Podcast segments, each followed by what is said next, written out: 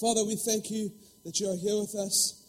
God, you're here with us when we're in worship, even when we go through announcements, sharing something about the life of this family, of this house. God, and we just pray that your presence would be upon us, would be upon me, God, even as I share your word and preach this morning. I pray that it really would cut to our hearts and change us, Lord God. We thank you in Jesus' name. Just a final little thing which we didn't add on the list.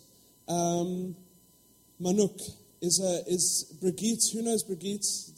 Dutch lady in our church, good friends with Katya. Her daughter had open heart surgery, I think on Monday last week. And it's taken a few days, and then there was a big emergency that happened yesterday morning where they had to kind of reopen her, and basically the donor's valves weren't taking. Yeah. So basically they're going for another operation, just to worry about details, but actually know that we're going to pray and trust God. She's part of this house. She's a friend of this house, of people in City Light. So Father, we come before you. And Lord God, we thank you for Manouk. Lord God, we thank you that she's in the palm of your hand. We pray, Lord God, that for this surgery, this emergency surgery that's happening, I pray that you'd guide the surgeon's hands supernaturally, Father.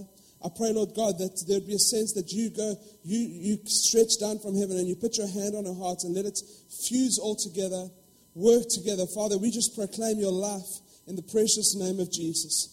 Father, we thank you that you're a God that does heal. God, you're a God that is good. And we're just trusting you this morning. And we stand together. We know that when one or two pray, there's 1,000 sets of flight. But God, the more that pray, there's a multiple amount of angels that are sent to flight. Lord, and we just pray that we pray for complete healing in the precious name of Jesus. Amen. Okay, so can you turn in your Bibles to John 4? We will get to that. I've got a little bit of an intro, and then we'll get through to that. We've been looking, and are going to be looking over the next few weeks, at pictures of Jesus. We're a community that is focused around Jesus. We don't focus around great coffee, but let's just give a little shout-out to the coffee machine. He can't hear, smell. It's a he, officially, because he makes, I want to say he makes good coffee. He's a he, but I'm just joking. I wouldn't say that. We're a community that wants to reflect who Jesus is, and I think we started the church almost 4 years ago. We're coming into our fourth birthday. Who was here from the beginning?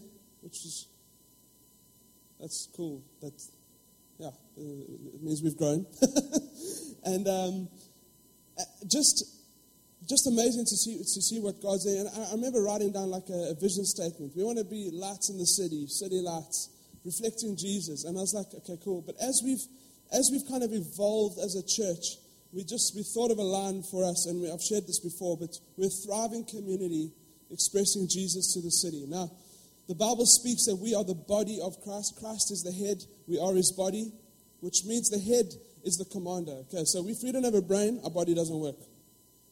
It's pretty simple, okay? So if Jesus is not in control of our lives as a church, when I talk church, I'm not talking a building, I'm talking a people. And I think we've misinterpreted what church is. Church is not a place of worship.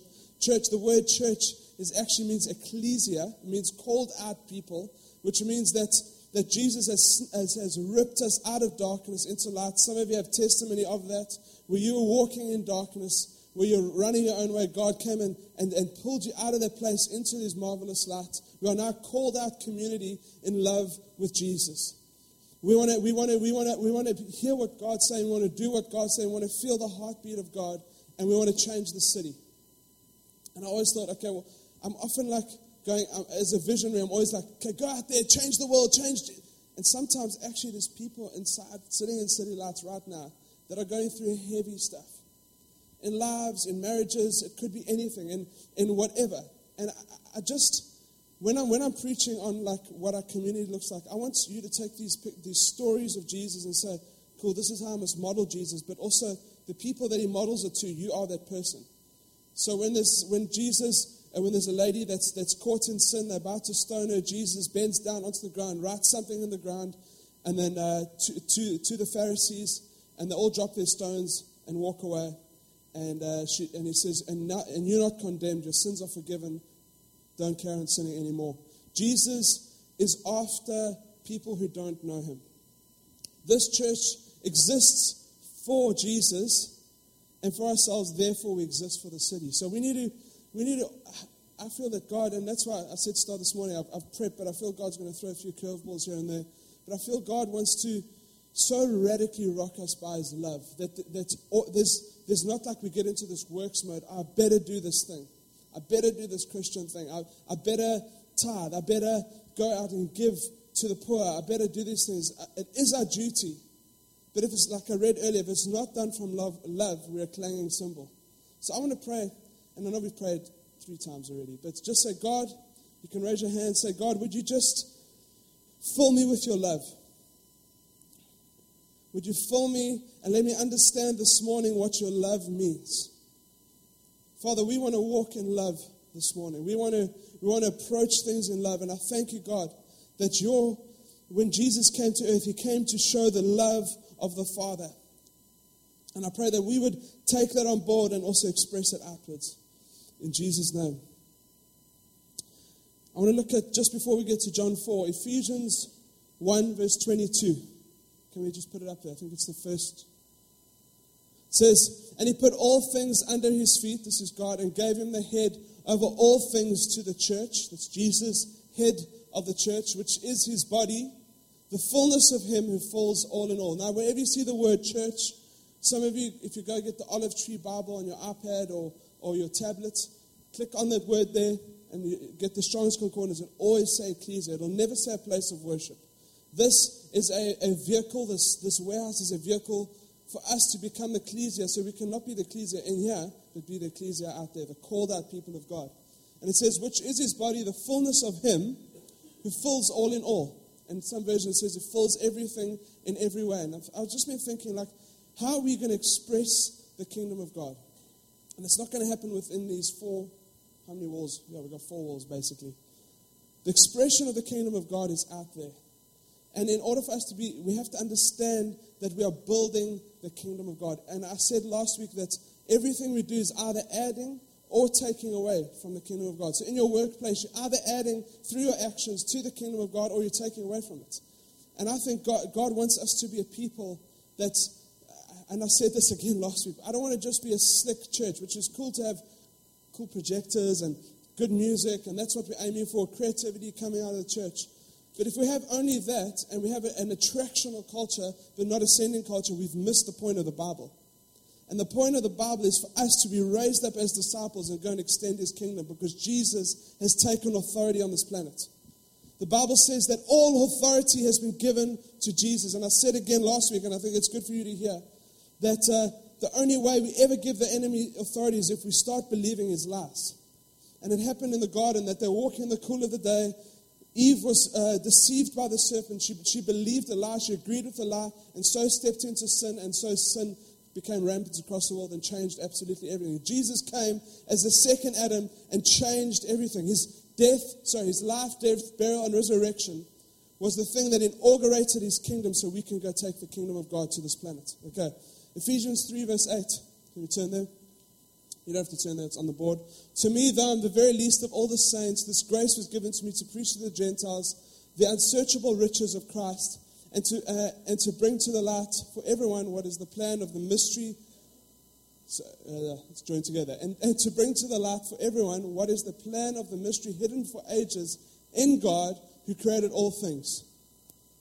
I mean, I can preach on that the whole day, but basically there's been this mystery. And we've been going basically looking at Genesis, the existence of God and God's plan of redemption. There's been this hidden thread and plan of God that is now revealed in Jesus Christ. We are living in the age of grace. We are living in the understanding of who Jesus is. There's more books on Jesus and understanding who he is than there ever has been. We have no excuse. And I think sometimes as Christians we live so defeated because we don't know the truth and we don't know who Jesus actually is and what he's done. And somehow we have a bigger view of the devil than we do of God. He is in charge. Amen. I don't mind amens. So that through the church, through the ecclesia, us, say, I am the ecclesia. With a happy face. I am the ecclesia. Say it. The manifold wisdom of God might now be made known to the rulers and authorities in heavenly places. This was according to the eternal purpose that he realized in Christ Jesus our Lord. Now, the amazing thing is that so often believers, we stand back and we don't run forward into this very thing that God has laid ahead of us. Jesus has paved the way. And last week we went to a conference that, for me, just radically changed my life. There was words of knowledge, prophetic stuff. Was just God's presence was there. And I started to realize, and I've been a believer for coming on my whole life. I came out the womb a believer, and I'm joking. I can't remember when I gave my life to Jesus. Beside the point, I came back to God 14 years ago, and only now am I realizing, well, I'm a son of God. Jesus has rule, has total rule, dominion, and authority on this planet. Therefore, we can proclaim the scriptures that say, wherever your feet shall tread, I've given you that land.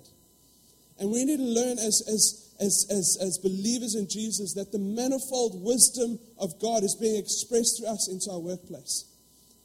Who God is, this understanding of the mysteries of God, is not just worked out on church meetings, on a Friday. Let's just call it community meetings. We have to change our language. This community meeting, something of the wisdom of God is shown, but it's actually unfolded in our workplace. So I'm trusting that in this church, we have entrepreneurs raised up. I've started to hear some amazing stories of two girls getting together. They want to import some stuff. I'm not going to give it all away, but it's going to get exciting. People that have started businesses. We've got Brett, who was named again some Entrepreneur of the Year. He's just kind of humble about it, but he's pretty much a big deal. And can I just actually raise up hands? Who is busy being an entrepreneur at the moment in some form or the other? Gary, you know you are. That's a gift on your life. Rams, think about that often. My dad's building stuff. His hand's up. Marco is the main man entrepreneur. And I feel that is in the heart of the Father. And I feel that God wants to give people in this church the manifold wisdom of God. He wants to give wisdom from heaven.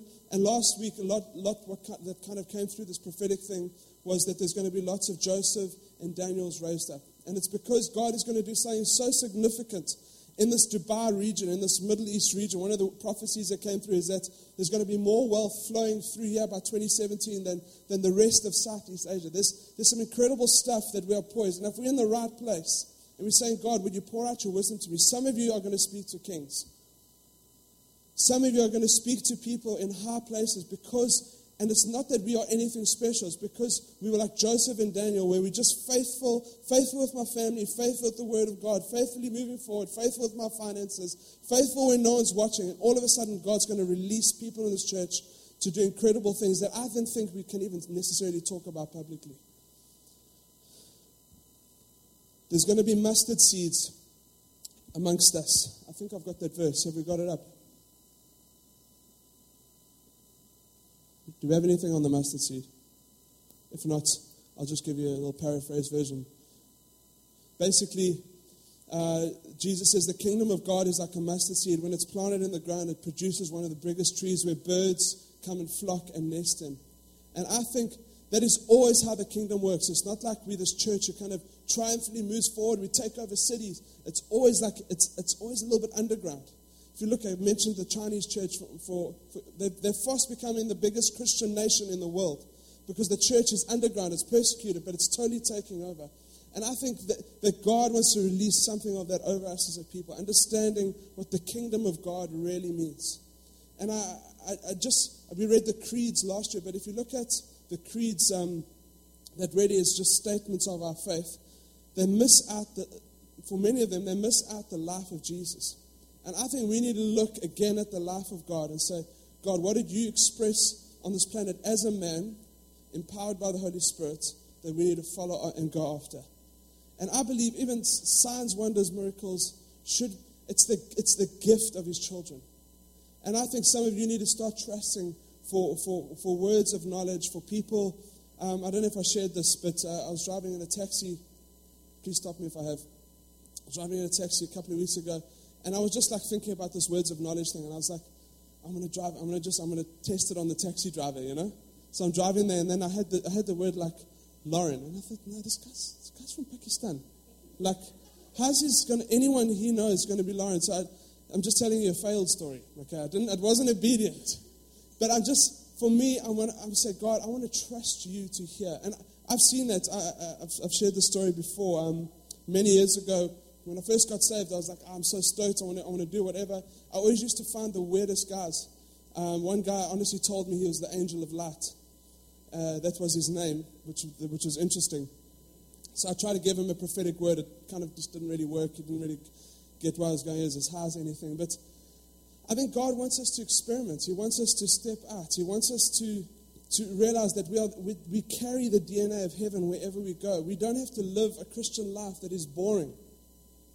We don't have to live to think I'm going to get my fix on Friday and then I'm going to carry on living as I want, forget about who God is. But actually, God, help me in the workplace. Help me understand something that I can bring a solution the wisest people in the company are going to, wow, who was that?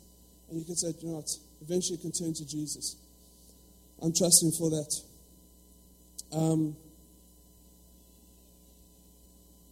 Kids are having a crazy time. Okay, John 4. We're going to read this together.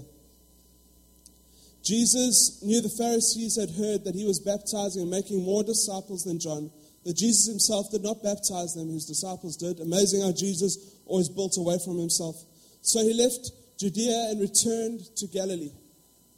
So he had to go through Samaria on the way. Eventually he came to a Samaritan village of Sychar near the field that Jacob gave to his son Joseph. Jacob's well was there, and Jesus, tired from the long walk, sat wearily beside the well about noontime. Soon a Samaritan woman came to draw water, and Jesus said to her, "Please give me a drink." He was alone at the time because his disciples had gone into the village to buy some food. Can we just quickly put that picture, that map up? So basically, if you look here, I'm going to get out of the way. Jesus was up in Galilee going down to Judea, which is where Jerusalem is. And the usual route for Jewish people would be to go around Samaria. And I'll explain why that is soon. It was a bit of a ghetto. They kind of claimed that Abraham was their forefather. And there was, the Jewish people were, the other way to say it, they were racist and snobby. And they wouldn't kind of interact with anyone who wasn't part of their race. So basically, Jesus intentionally walked through there, which we're going to get to the second part of the story. Can we go to the next slide? The woman was surprised, for Jews refused to have anything to do with the Samaritans. There we go, it explains it. Jesus said to Jesus, "You are a Jew, and I'm a Samaritan woman.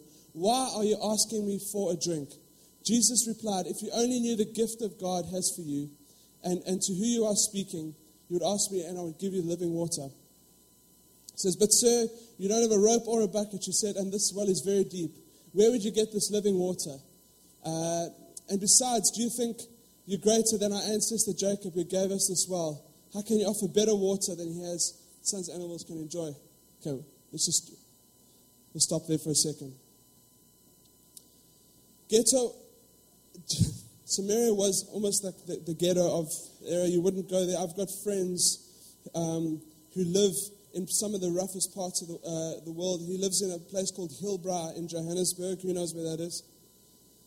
You don't want to go there at night.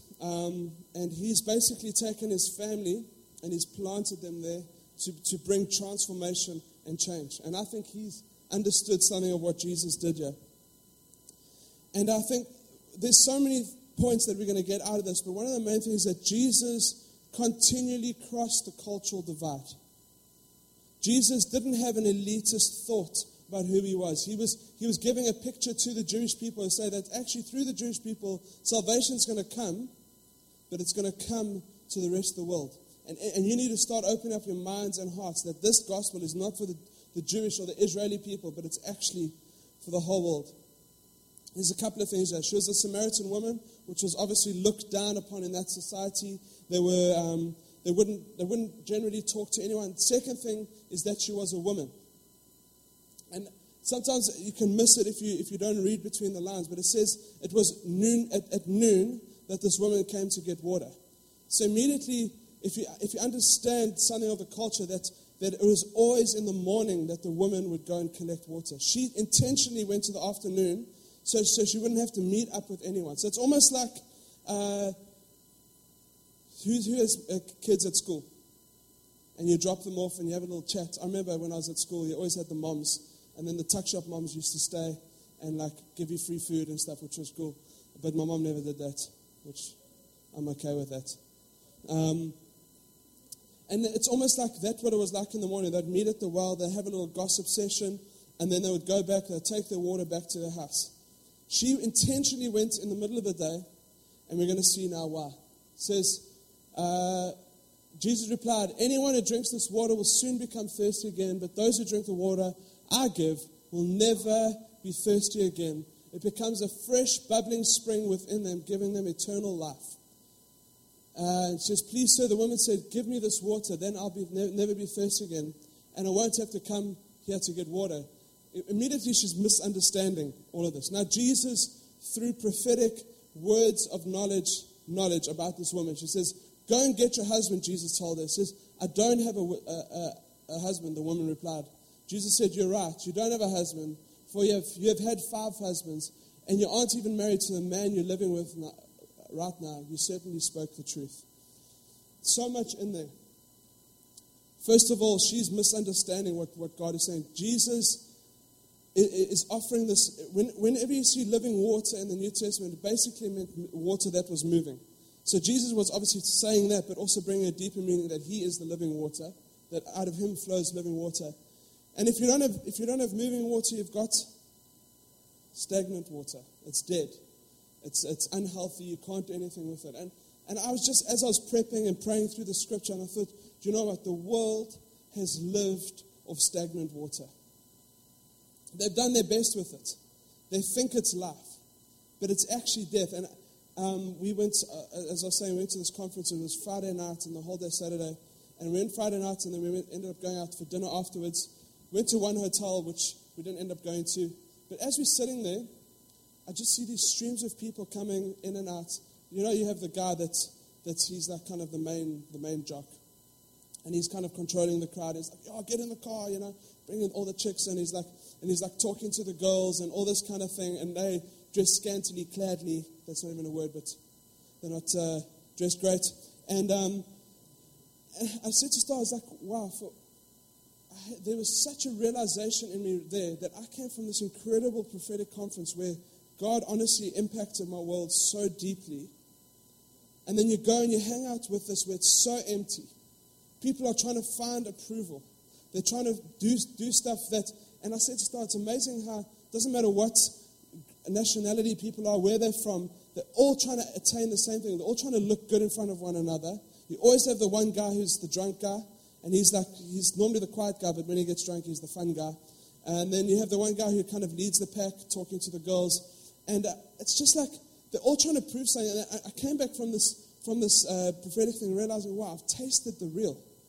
I've seen who God is. And I think that's why we meet together. It's why here, this is the most real we're going to understand. Where you place, you're accepted here for absolutely, you don't have to jump through any hoops. You are accepted. Yet in the world, we live in this place where we always have to kind of attain something. It was just so real to me after seeing that. And Jesus offers this eternal water. And if we want this living water to come through us, we have to allow the stagnant water to be flushed out. And sometimes that's easier said than done. I've met people who, when they've got saved, they've literally just surrendered their hearts to Jesus. They were delivered of drug addiction. They were delivered of alcoholism. They were delivered of wrong thinking. They were delivered of all these things in that moment. But then I've walked journeys with different people where it's a slower, progressive thing. And either way, it doesn't matter because God loves us equally. It's just some people have a longer journey, and maybe that's part of their testimony, and some people have a shorter journey, and maybe that's part of their testimony. And I want to say, wherever you are on your walk right now, you have to allow the living water to flow through you. That the stagnant water that is not bringing life into parts of your life, just say, Jesus, and I've prayed this prayer many times, wash over me. Let your living water wash over me. Cleanse me out. Take away all the gunk. And the thing is, I love what Star says. What is the word you had? Wrongfully accused or falsely accused? False accusation. I was almost there. False accusation. The enemy will always come and try to bring false accusations. You're sitting there now and you're going, oh, but you don't know what I did last night. You don't know what I did this week. I'm like, to be honest, Jesus doesn't care because his love overcomes all of that stuff. And I think we need to let the love of God and the forgiveness of Jesus so minister so deeply into our hearts. And I think when the love of God hits us, it doesn't mean we become irresponsible. We take responsibility for the things we've done. We go make right. We go make a change because the love of God has changed us. I love the part that Jesus never shows discrimination. And I was going to call this sermon, God is not a racist. But I won't. It's just probably would have, not many people would have come to church. And I love how Jesus just he goes against the Jewish norms, and he intentionally walks through Samaria to go meet one person. And so often, I think in our lives, especially even as a pastor, I'm like, sometimes it's about the crowd, and I'm like, no, it's about the ones and the twos, and it's the individuals we meet. And it's, are you willing to go out of your way? Jesus, the route around was obviously longer. Jesus kind of cut through the middle of Samaria. But he intentionally cut through because he knew somehow had some kind of word of foreknowledge. Maybe he didn't. Maybe in that moment God started giving him stuff. We don't know how Jesus operates on that level. But he went through that area to reach one woman. And eventually we'll see that changed the city. And it says, I love this. Revelation 7:9 says, after this I looked, and there before me was a great multitude that no one could count. That's amazing. From every nation, tribe, people, language, standing before the throne and before the Lamb, they were wearing white robes and holding palm branches in their hand. And I just had a few conversations with people this week, and I thought, if there's any form of racism to anyone, we live in a very racist society. There's definitely a pecking order that goes down. If we are racist to anyone, or think differently to anyone, or treat someone differently, the gospel for me hasn't touched your heart. The gospel has to rip us apart. That shows that Jesus settled this 2,000 years ago. Paul settled this 2,000 years ago. These guys were the Jews of Jews. Paul was like the Pharisee of Pharisees. He wouldn't hang out with anyone who was not a Jew. And they settled this, and Paul writes, there's no Jew, Greek, slave, or free. We're all the same under Jesus Christ. And I think Jesus, again and again in his ministry, and I love how when he tells a parable, this Pharisee asks him a question. I won't have time to read it, but this Pharisee asks him a question. Jesus says, okay, sell your possessions, go love your neighbor. And then the Pharisee goes, who is my neighbor? He's obviously trying to catch Jesus out, because he knows that in Jewish law you can only be friends with Jewish people and stuff. And then I love how Jesus brings this parable about the Samaritan. And he makes the Good Samaritan the hero of the story. And for centuries afterwards, they've got like the Good Samaritan Hospital. You've got the Samaritan Purse, which look after people who are destitute. You've got all these things, which shows that Jesus kept pushing outside of the racial confines of the Jewish nation. And I think even what's happening around the States with Ferguson, I won't go too much into that because I think everyone will have different viewpoints on it. But it just shows how fragile our world is, where we think we passed all of that. And I say, we are a kingdom people. We are living for this moment where every nation, tribe, and tongue is going to be worshiping together. And we need to start living that out as a people, completely. It means that Jesus in right says, when someone comes into a meeting and you give the person who's rich the good seat, and then the someone who's poor, you ignore them, the gospel hasn't hit our hearts. And we need to understand that maybe church is going to start looking messy because we're not going to have people that look like us, smell like us, have the same backgrounds as us, don't even speak like us.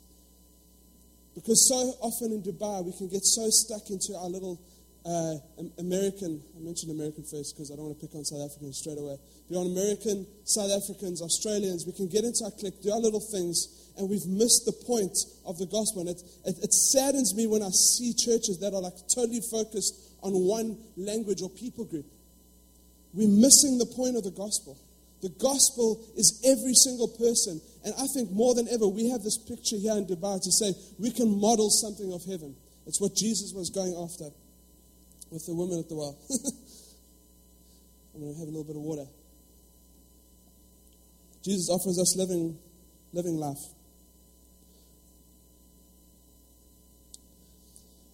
I love, can we go back to that last verse, please, Jenny? Said, she goes, I don't have a husband, the woman replied. He said, you're right, you don't have a husband, for you've had 5 husbands, and you aren't even married to the man you're living with right now. And Jesus says, you certainly spoke the truth. And so often, all God is requiring of us, if we want to get rid of the stagnant water in our lives, let's just be honest with Him.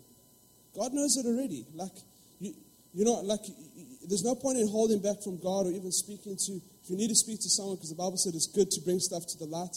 The longer you keep it in darkness, the darker it's going to get, and it's going to end up being a sore that just festers over your whole life and just messes you up, basically. Everyone who's seen Jesus will want to pour everything out to Him. And I just love that moment where Jesus is, now you're actually speaking the truth. And Jesus doesn't accuse her, damn her, He actually starts speaking about worship. So can we go to the next one? It's amazing how when someone touches on a sore point in your life, you change the subject. Done that so many times. Don't go there, I'll talk about something else. This is exactly what happened with this woman. So He just hits a sore point. He basically prophesied over her and said, listen, He told the whole history and says, sir, the woman said, you must be a prophet. So tell me, why is it that Jews insist in Jerusalem is the only place of worship, while Samaritans claim here the Mount Gerizim, where our ancestors worship? So basically, she's just trying to change the subject. She goes, I see you're a prophet, then what do you think about this? And I can tell you that that is religion. And I've interacted with people where I know I've hit a sore point, and then they start talking religiously back to me. My aim is not to be a religious church. Come on. We have to be a people that are just real, open, and we just let things out and say, do you know what, God, you need to come and deal with this in us. And I love Jesus' response. He says, believe me, dear woman, Jesus, again, just doesn't even answer a question. The time is coming when it will no longer matter whether you worship the Father on this mountain or Jerusalem. You Samaritans know very little about the one you worship, while we Jews know all about Him, for salvation comes through the Jews. Amazing. But the time is coming, indeed it is here, when true worshippers will worship the Father in spirit and in truth. The Father is looking for those who will worship in that way. For God is spirit, and those who worship Him must worship in spirit and truth. And basically the rest of the story, which we don't have time to read, she goes back, she runs to a town, and she says, listen, there's a prophet who's told me absolutely everything I've done. The town comes out, it says, many believed from that town. And I just think, if we are expressing Jesus correctly, and the ones and the twos, it's going to lead to multitudes. Sometimes multitudes we'll see, sometimes we won't see. And we need to be a people of grace that loves Him. And I just, that last point, which mountain do we worship?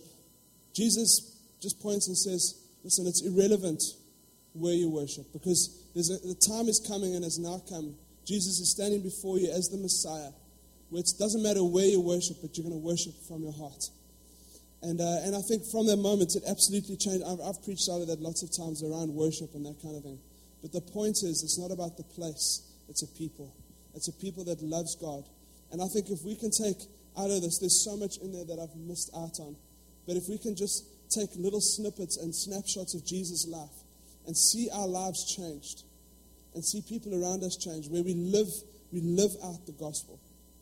We live out the kingdom of God, that everything we do throughout life is, we are in a huge way a prophetic people showing what the future is going to look like.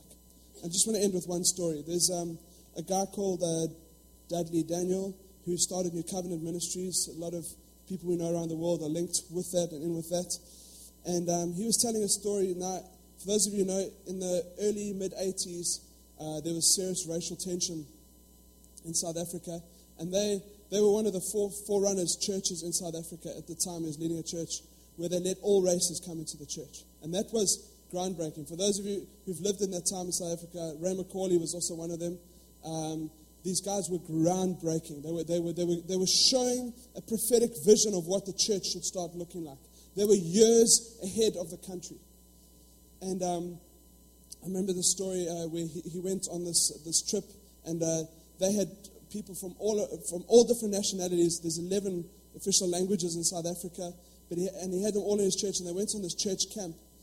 And they went together, and then there was just like racial remarks that were made. He packed up that whole church camp. He had 200 people. He says, we're leaving right now because now we are making a stand. And I think that we've so moved, I think in many ways we've moved past that. We live in this world that is changed, that has been changed through people who saw a prophetic future. But I want to say, can we start to dream God's dreams? And I just wrote something on the first page. Can we start to dream about what this world can look like? And we need to start living it out, even if it means persecution. He got persecuted because he did that.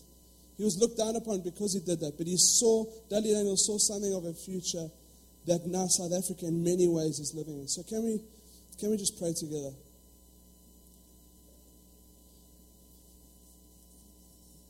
Father, we come before you. God, I thank you, Lord God, that your kingdom is breaking into our hearts and lives. Thank you, Jesus, that we've seen this model that you've come in and you've absolutely, in one moment, one encounter with one woman, you've shattered so many perceptions of racial inequality. You've shattered so many perceptions of how we should worship. You've shattered how you actually love us despite what we've done. And I pray, God, that this morning we would be a people that start to live this out in an incredible, incredible way. Can we all stand, please? I feel God wants to release our hearts to dream again. So can we just, if you're comfortable with it, put your hands out, say, God, I want to see what you're seeing. I want to hear what you're hearing, Father. I don't want to be stuck in just business as usual, church as usual, my company as usual. I don't want to be stuck in that. I want to see what you're seeing. I want to be part of this prophetic future that you are painting a picture of, Lord God. God, I pray that your kingdom would come into our hearts. We started off with love. We're going to end with love.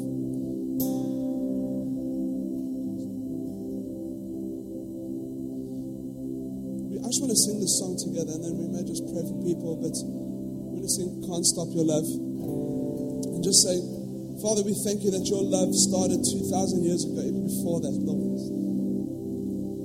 There was an inauguration of love in your kingdom, and I pray, God, that it would just bleed into our hearts this morning.